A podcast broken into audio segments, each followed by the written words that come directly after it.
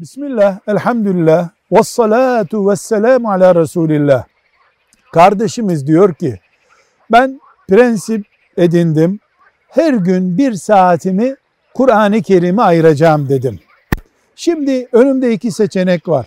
Ya her gün bu bir saati Kur'an okuyarak geçireceğim veya yani hatim yapacağım veya bir sure ezberleyeceğim mesela her gün Bakara suresinden biraz ezberleyeceğim. Bir zaman sonra Bakara suresini ezberlemiş olacağım. Uzun zamanda belki hafız olurum. Hangisini tavsiye edersiniz diyor. Baştan hatim mi indireyim her gün bir saat okuyarak o bir saati ezber yapmaya mı değerlendireyim? Buna deriz ki ikisi de Kur'an'dır.